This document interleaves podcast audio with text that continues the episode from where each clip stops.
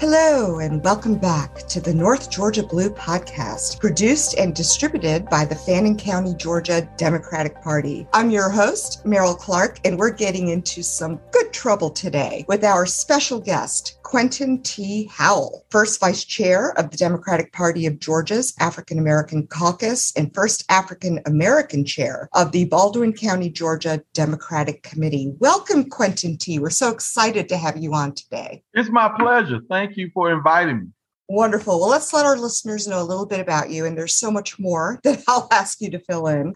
Quentin T. Howell is a native of Baldwin County, Georgia. He and his wife run a small business, which he started in college after transitioning from the Naval Reserve Officer Training Corps. Thank you for your service, by the way. He is a successful entrepreneur talk show host, and political operative as a Democratic National Committee delegate, where he was elected whip of the Georgia delegation and the first vice chair of the Democratic Party of Georgia's African American caucus. He also helped spearhead the Rural Georgia Initiative of community leaders, working closely with former President Obama. He has worked with students in at risk schools through mentoring programs and grassroots advocacy and is actively involved with his church. Additionally, he was appointed to the Milledgeville Baldwin County Development Authority in 2015 and still holds that position as well. He also sits on a variety of political, civic, and community based boards focused on creating jobs throughout the Middle and South Georgia regions. Oh my, you're a busy fella. Tell us all the other things that you also do that I couldn't fit into my bio. Well, you know, we have a running sack tire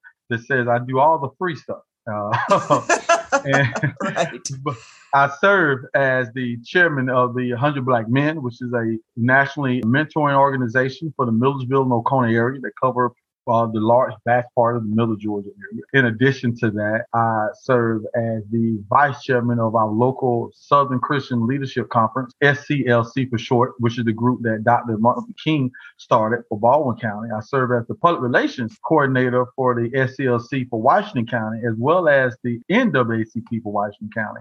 I'm the former past vice president for the NAACP here in uh, Baldwin County. In addition to that, I serve as the vice chair of the uh, Central Georgia Democratic Coalition, as well as the vice chair of the Georgia Association of Democratic Chairs. And I have been elected now ever since 2010 to be a delegate to every national Democratic convention as well as state Democratic convention here in the state of Georgia and here in America representing President Obama, presidential hopeful Hillary Clinton, as well as current President Joe Biden. Wow, that's quite a bit. So you have no spare time, correct? you are always, always working, volunteering, contributing to the Democratic cause and our goals and ideals. And I thank you for that, sir. Well, it's my pleasure. Me and my wife, we own a company called Howell's medical equipment and supplies. Well, I serve as a podologist. I specialize with feet, and I couldn't do all this without her wanting for help. I always tell people she's uh, keeping chicken on the table while I'm out here trying to change the world. And uh, Howell's Medical Equipment and Supply uh, is what you referred to as the business I started when I was in college after I got out of the Navy. And it's located here in Baldwin County where we service all kind of medical equipment and supplies, wheelchairs, walkers, canes, and we specialize with diabetics. I'm sure she wished I had a little bit more time for the office. I'm sure. I'm sure. So let's talk about your political involvement with the Democratic Party of Georgia or DPG. How did the African American caucus come about and how did you become involved? And what do you do as first vice chair? And what is the group's mission and goals? The African American caucus, it's a little interesting to answer that because my answer will probably be different because I come from a different geographical aspect of the state. The African American caucus is a more heavily more present uh, entity in the Atlanta area, up in the northern part of Georgia, where in the middle Georgia as well as southern Georgia, we don't have a large presence of the caucus. That is, of course, starting to change. One by me being elected vice chair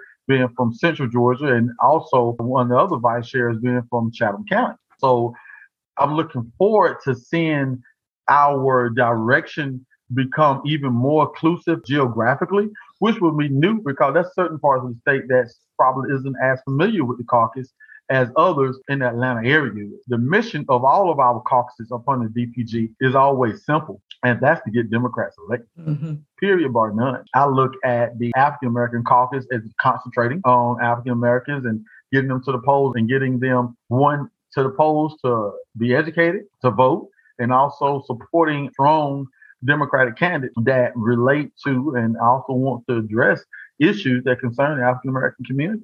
Fantastic. Well, you're certainly well qualified in that area. So let's talk about your work with the Baldwin County Democratic Committee. How long have you been the chair of that committee? You're going to laugh. I've been there now long enough to stop counting. And if I had to count, uh, woo, it's, it's longer than I thought. there you go. Next door to us is Putnam County, Eatonton, Georgia. And a lot of people don't know this, but Dr. King's family came out of Eatonton, Georgia. And his cousin, who is a fellow chairman, Mr. Fred Ward, former county commissioner Fred Ward, he always tell the story of how we had white flight out of the Democratic Party. And that was when several of us became Democratic chairs.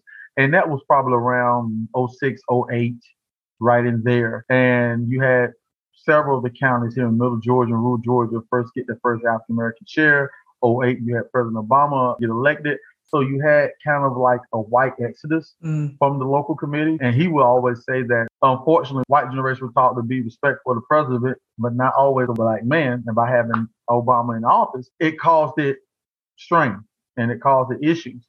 And so we saw a changing of our Democratic committees throughout Georgia. And I think some of that changing is still there. But I'm loving to see like you have an ebb and a flow. I'm loving to seeing now that flow coming back because this past January we saw what we can do, and we being democratic minded uh, party individuals, what we can do when we come together and work hard. We can get uh, U.S. Senator Reverend Warnock elected, uh, a U.S. Senator Ossoff elected, and we can also get rid of a Trump and get in a Biden. Absolutely, and thank you for that. So let's talk about your time as whip of the Georgia delegation to the DNC. Tell us how and why you got involved and your penchant for leadership, which obviously just comes naturally to you. And tell us more about the Rural Georgia Initiative. How does that work and what are its main tenets? Well, it was interesting because when I first became a delegate to the uh, Democratic National Convention, that was in 8 mm-hmm. And me and my wife went to the caucus, not really knowing too much about it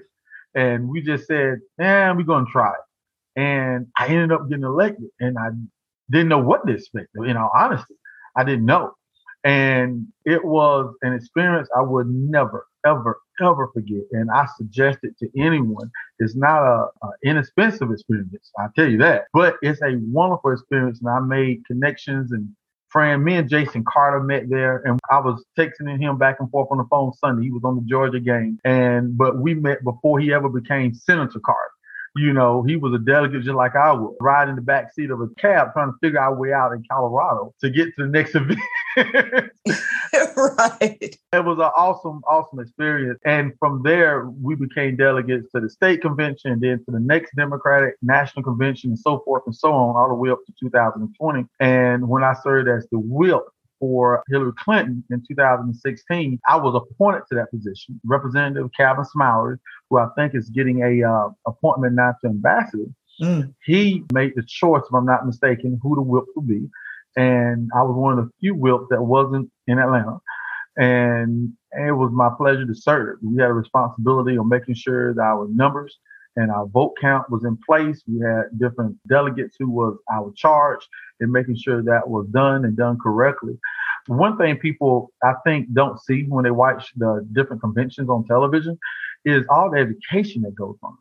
The education is phenomenal. I don't know if Republicans do this or not, but with the Democratic Party, when you do Republicans believe in education? Because I have my doubts. My prayer is yes. Fair enough. But go ahead. But all during the day is not a party at all is workshop after workshop.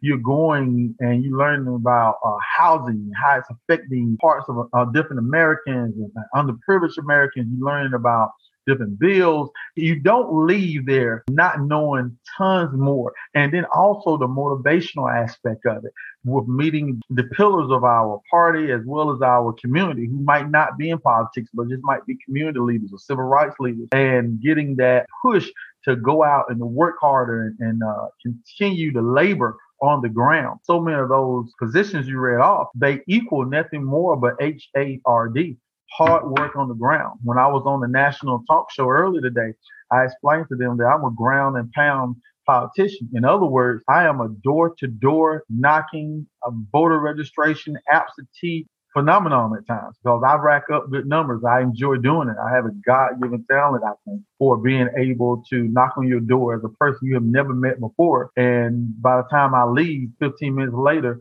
I have not just registered to vote, but I also got an absentee ballot coming to you in the mail. You've been giving me everything from your name, your address, and the last four of your social security. You might not do it for the next guy, but you're going to do it.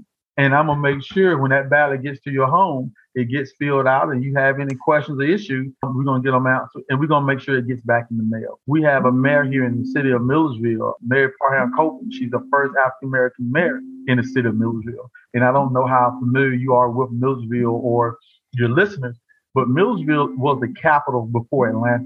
Here in the center of Milledgeville is where they signed the Confederacy Papers to separate from the Union. I don't think hundred and I don't know what uh, 56, 58 years ago they would have ever imagined having a black woman as mayor. But that young lady became mayor simply because we ground and pound from door to door.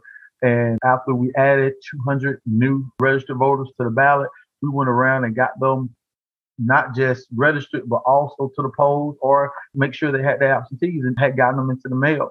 And she won by six votes.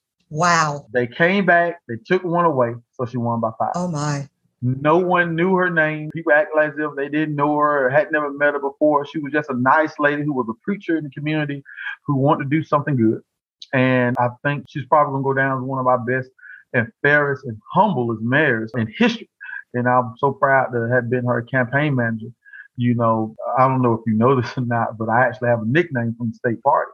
And what is that? They call me the Bulldog. The Bulldog. Congratulations to the Georgia Bulldogs. And here you are. But simply because I am a Bulldog out there on the field when it comes to getting people empowered and that's what people, I think, misunderstand or don't quite get the concept. When you're registering people to vote, when you're in the process of getting people absentee, you're giving power back into the community, which a lot of times those aspects of the communities have been powerless or have felt very powerless or looked over. So many times people have never been asked what their opinion is, what they think about anything until I knock on that door. And I want to know that opinion. I want to know what they think, but I don't just want to know it. I wanted to give them access to make sure it makes a difference. One of my oldest people I registered to vote, she was like 84 years old. And I thought it was going to be really difficult. I had mentally prepared myself when she told me she wasn't registered and how old she was to have a kind of a verbal wrestling match because I, I was assuming I was going to have to do all of that. right. It was like cutting my mother's sweet potato pie. The lady registered so easily and so calmly. And I asked, I, I said, Well, ma'am, I got a question. She said, What is it, son? I said, Well, you're 84 years old. No disrespect, but you done seen everything. You done seen civil rights movement come and go, Dr. King come and go. You done seen the depression come and go. You done seen everything. Mm-hmm. Why have you never registered to vote? And she said, Well, I done lived either in the province or the poor community all my life, and nobody ever asked me. Oh my, that's terrible. I was shocked. And she was a very small, frail lady. And that little small, frail lady voted every single election until she passed a few years ago. That was one time where she was so sick she couldn't get out. She didn't get a chance to absentee. I was in my F-150 pickup truck. She said, baby, I'll go since you asked me. I can't get in that truck. You got a car I can get in? And I said, yes, ma'am, I get one. And we got a little car. And she got in that car and she went and voted. Fantastic. Yes, ma'am. You couldn't ask no more. It says a lot when we go out and involve our people. It is an empowerment thing. And lastly, on that part, I will also tell you this: it's also a ministry. One of my church members had was out walking with me because I love to take a team out to get the train to do this. And she said, I look at this as my ministry. And she was so right because you're not just registering people to vote, Sister Clark. You listen to people concerns. You're praying with people. You're talking with people about their ups and their downs. I mean, you're learning a part of the community that you might have never ever thought about, a part of the community you might have never ever lived in. And now you know how those people not just live and think, you also know what their wants and desires are. And it's intoxicating to make you want to do better. So when we talk about the different accolades or different positions, When you get a taste of that type of a ministry, you involve yourself in as much as possible to continue that ministry. That's lovely. Thank you for sharing that. My pleasure. Can you also tell us a little bit more about the NAACP and all the other groups that you're involved with? all the. It's just staggering. Maybe not all, but it, you know, if we could highlight the main ones, that would be great. Yes, ma'am. Well, and you had asked me earlier about the Democrat Committee. And one thing I give you that, which is a little different maybe here in Baldwin County than in some of the counties, we do something that's not always political. We do a lot of community involvement. We do a lot of community work, food drives, clothing drives. My wife spearheads that tremendously, the clothing food drive in December. We just got through participating and partnering with several other organizations on pop-up vaccination days and where we also gave away bags of food or bunches of collard greens during the new year.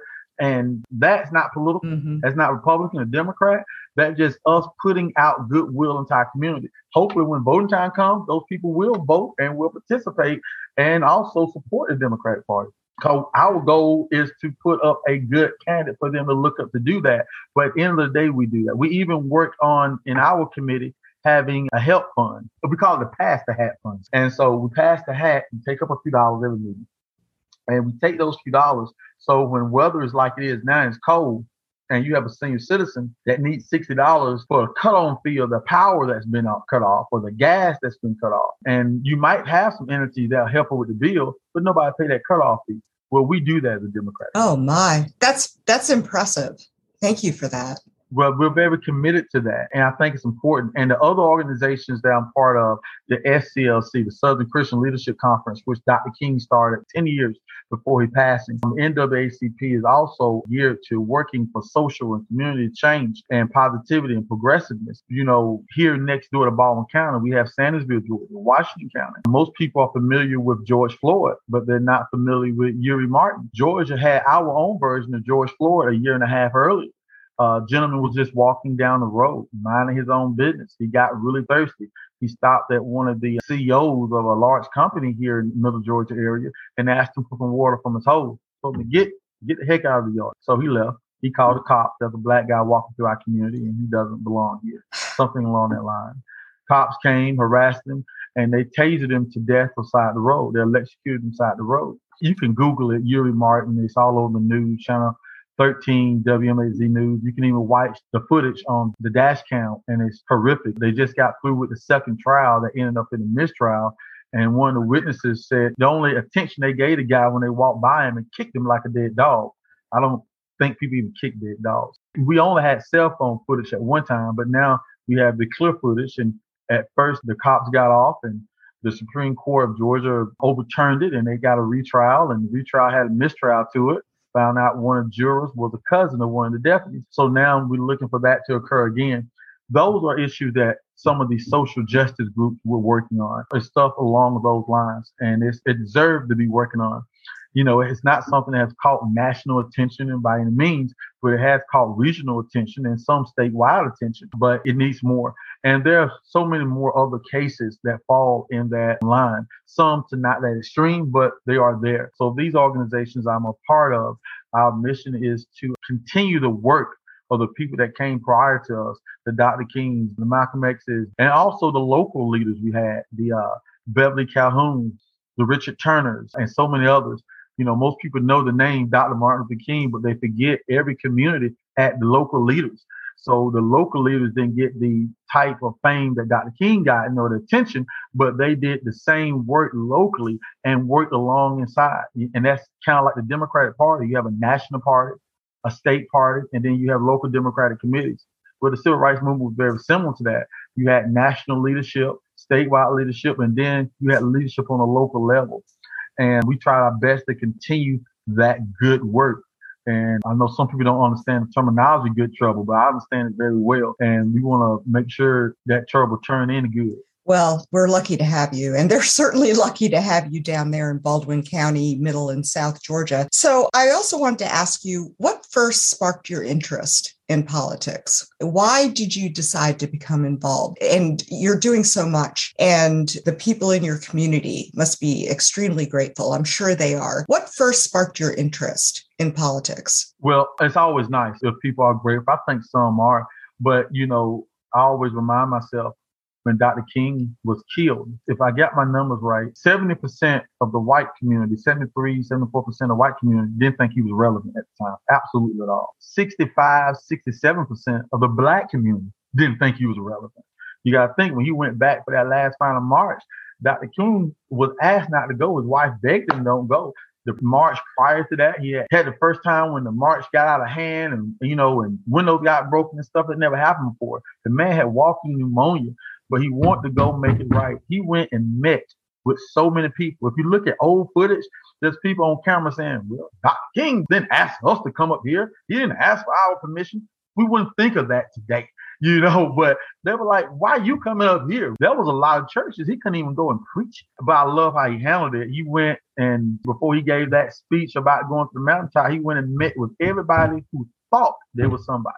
I mean, if they thought there was somebody, he had cookies and soda pop in the lobby of the hotel room and he met with everyone, even prostitutes he met with. He met with everybody he could to try to get everybody on the same page. And you know, I say that to say, I think of Dr. King. I say, if Dr. King didn't have everybody with him, I can't expect everybody to always be with me. You just do the good work in spite of. And if that's not a good example, you got to think of Jesus. Shoot, all the people that was in the world then, he come find the 12. So, you know, it humbles me. We just continue to do the work. But you had asked me a question. I'm sorry. no, it's okay. I What was the actual question? your knowledge of all of the civil rights movement and everything that's happened since is wonderful. Thank you for sharing, especially during Black History Month. So I asked you what first sparked your interest. Oh, yes, yes, yes. In politics. Yes, ma'am. So thank you. Thank you very much. And so I just say all that to be able to say, you know, you might not get a million thank yous. You might not get a, a million handshakes, but you know, the one, two people that you helped or saved that appreciates you, that look and give you a thumbs up or give you a hug, that does the world for you. And even if you don't get that, knowing you just did the right thing to better another area is enough. When I first got to college, I actually was elected class president. Of course you were. I'm like that mayor. I won by seven votes. And prior to that, I was elected uh, East District Director of the 4-H Club for the central part of the state of Georgia. And that was kind of my first taste of politics when I was in middle school. And I did kind of enjoy it. But when I got serious, the church that I attended in college. The name is Litway Missionary Baptist Church. The pastor is the Reverend Dr. Leonard Smalls, and I would suggest you have him on here sometime. If you think I'm great, you'll be blown away. And that church is adamant that God blesses you to bless other people. And the blessings you have are not yours to hold, they're yours to share. And there's no way you're going to be part of that church and not have a social conscience. It's an old school way of looking at your community. And I say old school way because you don't see that a lot. And remember earlier I said how you had local leaders working in different areas. But Reverend Small is a local leader that works in that whole southeastern part of Georgia. I went to school at Savannah State University, and the church was actually wasn't that far from the university. And being a part of that church, you almost automatically became part of the political aspect of that community, uh, the social justice aspect of that community, that pastor uh, stand and protest. I remember when Bill Clinton came to town. He protested Bill Clinton. I don't remember why. I was just like, you protesting Bill Clinton? you know? But he's a firm believer, right is right and wrong is wrong. And be if a Democrat, Republican, white or black, if you stand up for right, he's going to support you. If you stand up for wrong, he's going to be a detractor of yours. And that church kind of put everything in perspective. And from being part of that, that was a great catapult into getting out. So, you know, having success in my business, then that means I have to turn that success and give back. And I found I had an ability to give back in this area and had a knack for it. And before I ever ran for office, it was something that I prayed about, that I fasted about, and I felt God had a call for me to run and I didn't win, but I learned every campaign should be a blessing to the community, which it is in. And there's not a campaign I have managed and not a campaign I have had a hand in that hadn't been a blessing to the community it was ran in. And I think that's important, if not even more important than winning the election at times. That's great. And are you going to run again? And if so, what are you going to run for? Well, I ran for the State House of Representatives here in District 145. I do agree with the former president. I think I got robbed of my votes. no doubt. One of the few things me and the former president agree with, from my understanding, is like 2,000 absentee vote that wasn't counted, which was my election. I have yet to get a clear explanation of why they were. But anyway, that is the office that I ran for and the one that I feel I would be proficient in if I run again. It probably would be that one. I've been getting asked and I'm very humbled to be asked as many times as I'm being asked per day, multiple times a day, and also to have the support of so many agencies and groups and unions that have asked. I do not have a plan to run now. I don't see that in my near future. I had a former state senator call me today to go over numbers with me to try to change my mind on that today. I'm sure. Yeah, we looked at the map a little bit closer and found out even the new map that's been drawn is not as bad as I thought it was even. But um, Senator Floyd Griffin, he's actually running for Secretary of State now. It'd be lovely to have him on your show as well. He he made a comment years ago, and I think it's a true statement. And I think it explains why people who are in politics do some of the things they do. And his statement was, if you have a fire in the belly for this, that fire do not go out. There's no such a thing as that fire going out. And I have that fire and I don't know if it's going to rekindle this year or not, but I'm sure it's going to be coming. Well, I would love for you to announce your next candidacy on our show. So let me know. Keep us posted. It would be my pleasure. It would be my pleasure, Sister Clark. I also want to ask you about your work with at risk youth, your work through social and educational justice issues, racial issues, obviously, and you're also focused on job creation. So tell us why job creation is also a key point of what you do for your community, why it matters, and let's talk about underserved populations and at risk youth as well. well. Job creation is important for one simple reason. Most people like eating three times a day. It's helpful. Yes. Job creation does a few things. It lowers crime it empowers people financially and socially to be independent. But job creation also have more than just having a job. Maybe the term need to be changed to career creation because working at McDonald's is different than working a job that actually pays you a living wage and not a minimum wage. It's different than working a job that has benefits, that has insurance and other aspects that you need. And we as a uh, country, I think they're finally coming to a head. People are talking about the great resignation. And I looked at several people nationally talking about their understanding their worth. You know, in the state of Georgia, you get paid two dollars and thirteen cents is your minimum wage if you're a waiter or a waitress or a bartender. That's ridiculous. The minimum wage is only five bucks and some change. And if people say, well, what's the difference in Democrats and Republicans? Well, Democrats want the minimum wage to be 12 bucks. 15 bucks. We want to be a living wage, not a minimum wage. That makes a difference. People who work an eight hour shift don't usually go out and rob people in the afternoons, but people don't want to go work eight and 12 hours just to scratch by. And I think that's a realization that people come into. It's one of my major platforms. We need to increase that. And that's a helpmate. And also, you asked about working with at risk kids. As being the chairman of 100 Black Men, that's something that we work with all kids of all ethnic groups in all areas. I actually started doing that when I was in Savannah with my church, actually, um, Litway Baptist Church. I was in the Navy and going to the church, and we started a mentoring program at the local school, and then that expanded. And when I came back home with my business and got married, I wanted to continue that, and I joined the 100 Black Men to continue working with that. And it's been a pleasure working with young men and women in our community. One of the blessings that have came through the pandemic is we have been able to actually service more kids. The National 100 have put multiple grants out where we have been blessed to receive monies that we're able to put back into the community and to reach out way further than our immediate area. We have kids throughout the state of Georgia that we mentor and work with through Zoom and other areas. So I look forward to continuing doing that. Fantastic. And your community is a lucky one. That's all I can say. So I appreciate it.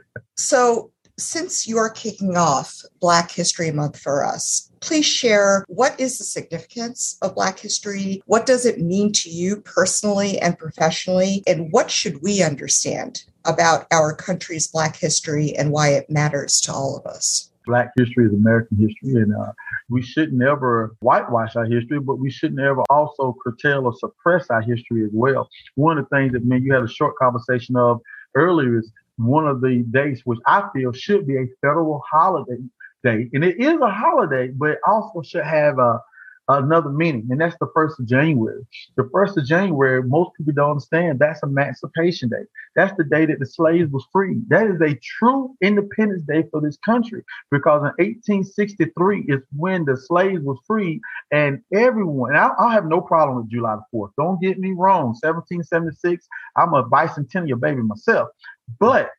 truly in 1863 were we all considered to be free in this country and not until then. But that day is not celebrated as that. It's celebrated in the african american community it's celebrated in african american churches. Used to show watch night services. And a lot of times we know kind of forgot what watch night service is. But really quickly when abraham lincoln said he was going to free the slaves in 1862 during the summer he said well that's going to take place on the 1st of january which was kind of a like real simply because you got to think December 31st was Heartbreak Day. That was the day that slaves got sold. Excuse me, December 31st was Heartbreak Eve. The day before slaves got sold, which was on Heartbreak Day, January the 1st. And so that was the most dreaded day in the slave culture because the 31st might be the last day to see your mother, your cousin, your brother, any loved one or person that's special to you. And you absolutely have no control over it. Multiple stories are how sons and daughters got sold and mothers was crying and begging on the floor and feet of the master, begging them not to sell their whole family off. And they just got kicked off to the side. But on December 31st, 1862, slaves stayed up and they just watched. They watched. And that's where the term watch night service come from in the black church. Most white churches, from my understanding, and the white, I hate to keep using the terminology of separation of ethics, but in Georgia, it's kind of is what it is. But in more in the white culture, the Christian culture, they don't have a watch night service, most of them, simply because they don't have that same dichotomy. The white Christians will look and say, well, why are you celebrating such a secular day? It ain't got nothing to do with the birth, death, resurrection, none of that Jesus. But with the black community, it was a day of faith. It's a modern faith story because it's three parts of a slave. Born a slave, lived a slave, died a slave. So in that point, if you was a slave, you was born and you was living as one and you was praying for, for this freedom. You were praying and had faith that it would come. And so the slaves stayed up and just watched what 12 o'clock ever get here. If you read the stories from the newspaper at the time, they say you could hear when the clock struck 12, you could hear slaves praising God and dancing and worshiping all on dirt roads and shacks and barns and makeshift churches all throughout. Free slaves are doing the same. I always say if I have a time shuttle and I want to see one church service, I would want to go back and see that one. That had to be some church service to go to. I can only imagine. Yes. So the slaves came back year after year and honored that day with a church service, and it became known as the Watch Night service. But it's also known as Freedom's Day or Emancipation Day. That's a wonderful story. It's a wonderful, true story of our country, of how we got better as a country, how we grew as a country, how we came better as a country, how we had faith as a country. Unfortunately, it's not shared, and now there's some on the other side of the political fence don't want those type of stories shared. And I think that's unfortunate because all of our kids will benefit from knowing how a country can become better. And those faith stories should continue. Well, I completely agree with you. And certainly I grew up with a whitewashed, bleached history in school. And I had to learn the truth. I had to learn actual history on my own. And I'm still learning. So it's just so vital that we change that here in our country. And I just have have a couple more questions for you. First, how do you feel about calling Stacey Abrams Madam Governor? because I can't wait to call her that. Stacey and me are friends, and she has worked in my community, uh, and she has poured a lot into me as a community leader and as a uh, politician and such. And I, I'm always appreciative for her. She's a brutally honest person, and She's also an extremely caring person. She's one of the person that can always get me to do something that I didn't want to do, but after you have a conversation with her, you're like, okay.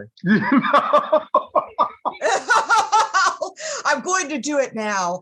Oh yeah, well, you know, that sounds good. Our motto is we're going to do whatever she wants us to do. I think to be the first African American lady in our country to serve as governor. Mm-hmm. We are literally, if you think about it, on the precipice of history. Yes, we are. And we have so many people on the other side of the fence that is doing their best to stand in the way of that day, not for no more other than meanness and cowardliness and in sexist ways too. Not until I ran the mayor's election, which was the first time I ran a females campaign, did I become so aware of the issues that women have to go through, especially black women. Yeah, and being a guy, I didn't know. I never thought about that, and that's why I give some of my white friends who be like, "What you talking about when you're talking about discrimination or racism?" They had never thought about or had to deal with it. And as a gentleman, I never had to deal with some of the things that women had to deal with, but I kind of scratched the surface of it. And you all have to deal with a lot, not just from guys, but even from other women, which means y'all got a couple more uphills to climb. And I think part of our job as men and as community leaders is making that hill not as steep because we need y'all judged on the same merits that we're judged on day in and day out because I have found out with my 16 years of marriage, I'm better every year with her than I was without her. Uh, so I can imagine what our state would be with Stacey, and I'm looking forward to seeing that. She's running a strong campaign on Medicaid expansion, which will bring thousands upon thousands of jobs, uh, millions of dollars and opportunities to our state of Georgia since the Republicans are literally in the state of Georgia sending back over 40 billion with be dollars of our tax dollars. I always ask my conservative friends, how does that fit in your conservative lexicon for your tax dollars to be sent back with no usage of them for other states to utilize them? I mean, that makes no sense. So Stacey is going to lay out a profound, accurate, simplistic, meaningful plan on where she see the state going.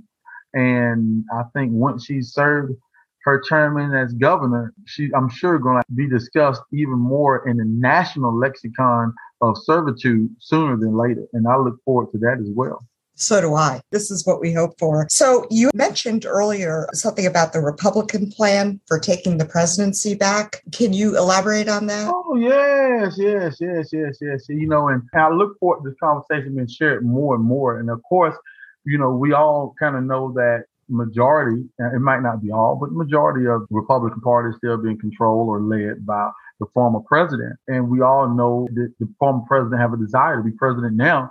And we're wondering, will he run or how will he run or what will he do in 2024? I think we're looking past the obvious. We're looking much past the obvious. And on the national show I was on earlier, I shared this with them and I shared it on my own talk radio show here on this previous Sunday. There's a plan to this time next year, we could see President Trump. Have you thought about that, Sister Clark? This time next year, this month. This is what keeps me up at night. Yes. Unfortunately, I have thought about it. You're better than the average bear. There is a legal way for that to occur. Most people look at the Democrats and losing the Congress in this upcoming November election. If we don't get Reverend, Warnock reelected. They have the Senate. If we lose more than five seats, they have Congress.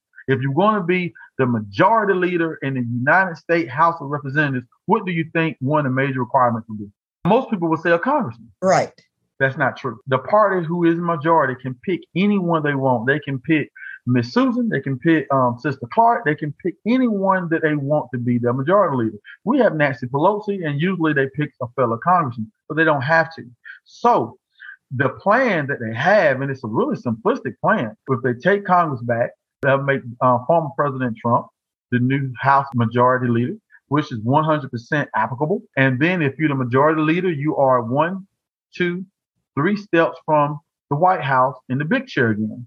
All you have to do is impeach the president, get rid of him, impeach the vice president, get rid of her, and now you're automatically the president.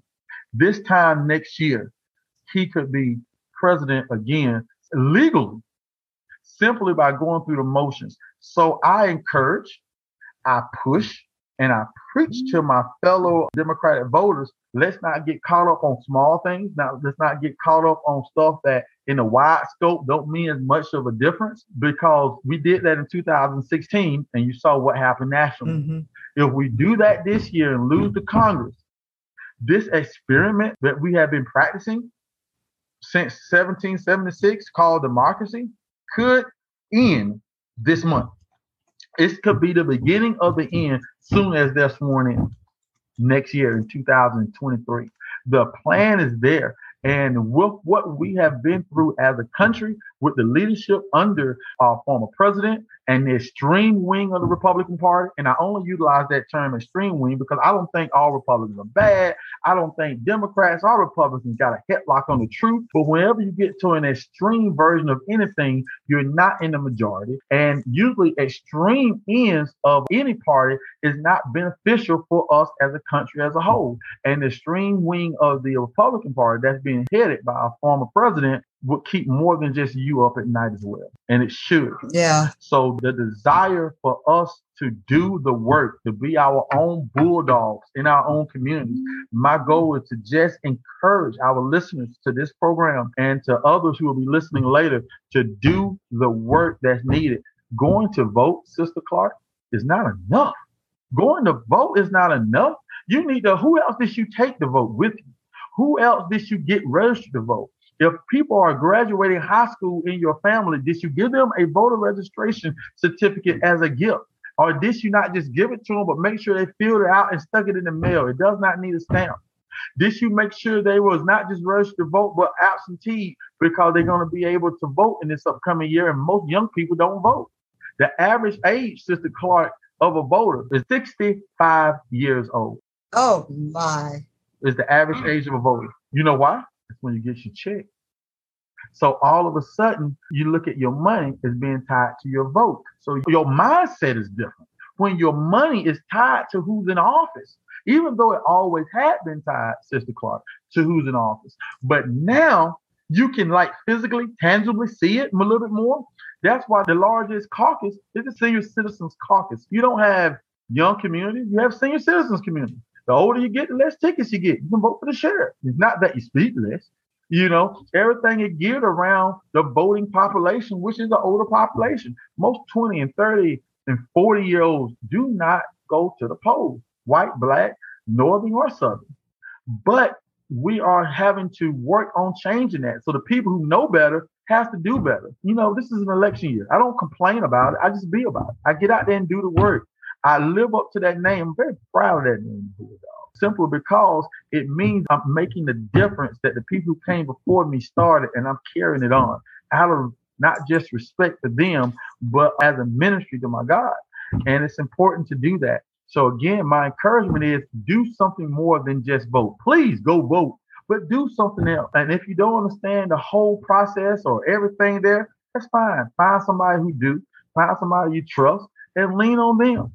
But either way, do something in addition to just sitting there wishing woulda, coulda. Do something more. And that's wonderful advice. Thank you.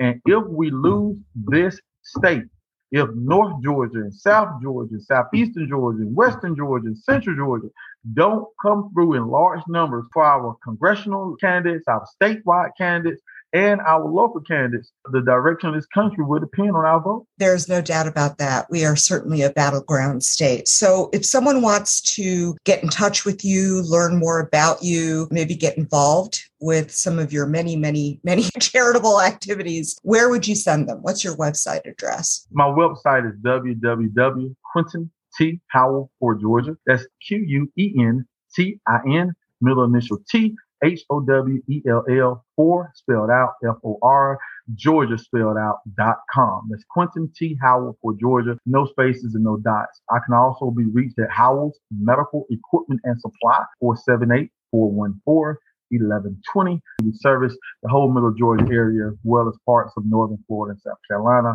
And in addition to that, my email is the same email I got when I was in college. Howell T at hotmail.com. I was told by being Hotmail, I'm telling on myself how old that email is. but, uh, it's my last name, Howell, H O W E L L T, at hotmail.com. And you've received about six calls, six or seven calls at least since we've been on. You have a popular show. I'm gonna blame it, it on your popularity of your show, not me. and you should know the Blue Ridge area. I enjoy that area so much. I had a chance to vacation up there two years ago, ride the Blue Ridge train. I think we went over to Tennessee. I had a ball. I enjoyed myself people there were so nice and sweet to me. I just enjoyed it very much. Well, we'd love to have you back. So please let us know next time and you'll be our special guest. We would love that. It'll be my pleasure. Hey, I heard y'all have some sightings of the um a Bigfoot there. Oh, yeah, we have lots of Bigfoot sightings here.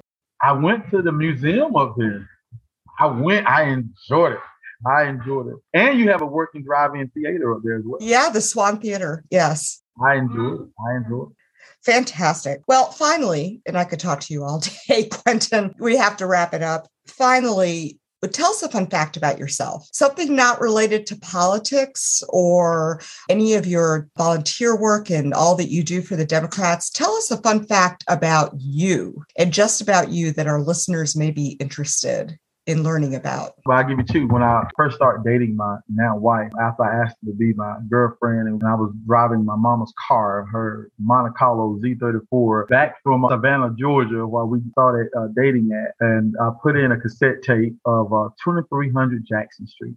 And the, one song on the B side of that tape was an Art to the Madness. And we would listen to the song. And me and this young lady just started dating like an hour ago. And I looked at her. I said, I want you to know in this relationship, there might be a lot of madness, but there's going to be an art to it. There's going to be an art to it.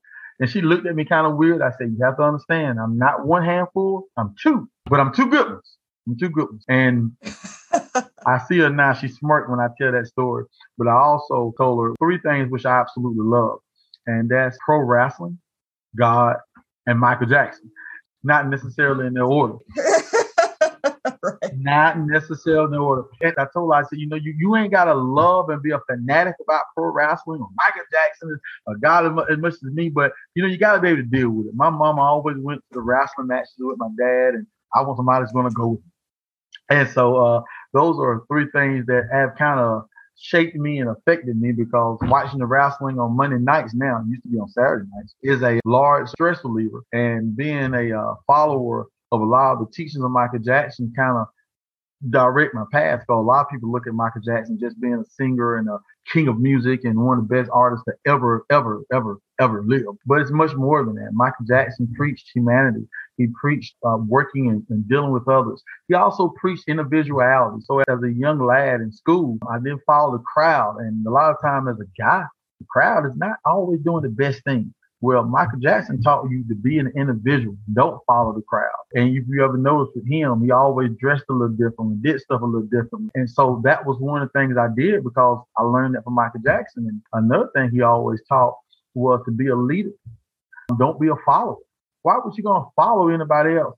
And Michael separated himself and was that leader. And everything he did Every contract was bigger than the last. Every song or every album was bigger than the last, bigger than everyone ever made. So it's okay to be alone. It's okay to be by yourself and lead the area you're in.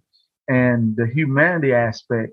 And I told you the story this before when I was in second grade reading my first autobiography, and it was the autobiography of Michael Jackson. I asked my dad because I got stuck on part of it and it kept calling him a human. And it didn't make much sense to me why they keep calling him a human. And I took it into the living room, and I guess he was in there watching soap operas because he was arrested because he worked uh, the night shift. And he read it and laughed. And he looked at me and said, "That's not human. It's humanitarian." And he took the time to explain to me what a humanitarian does and why Michael Jackson was considered one, and all the work she was doing and giving. And when the little commercials would come on TV about kids in Africa and other areas and helping, how being a humanitarian could affect not just them but also locally. So I have patterned my life to be that humanitarian. A lot of people learned that from a lesson from Jesus and other entities. I learned it from Michael Jackson. I'm glad God put that person in, in my path to be able to learn it from and to utilize it and hopefully and we pray that um, we're blessing other people in their communities with that information. Well, thank you for that. He was certainly unique. Well, thanks, Quentin T., for joining us today and sharing more about your critical work to support Democratic Party policy and maintain our democracy. I'm Meryl Clark, and on behalf of our team, I'd like to thank everyone for listening to the North Georgia Blue podcast. To learn more about us and the work we're doing, visit us online at FanninCountyGeorgiaDemocrats.com, all spelled out. Share the North Georgia Blue podcast with your friends and family and be sure to subscribe and follow. If you enjoy our podcast, consider becoming a founding patron and friend of the show at northgeorgiabluepodcast.com slash patron so we can continue getting into more good trouble.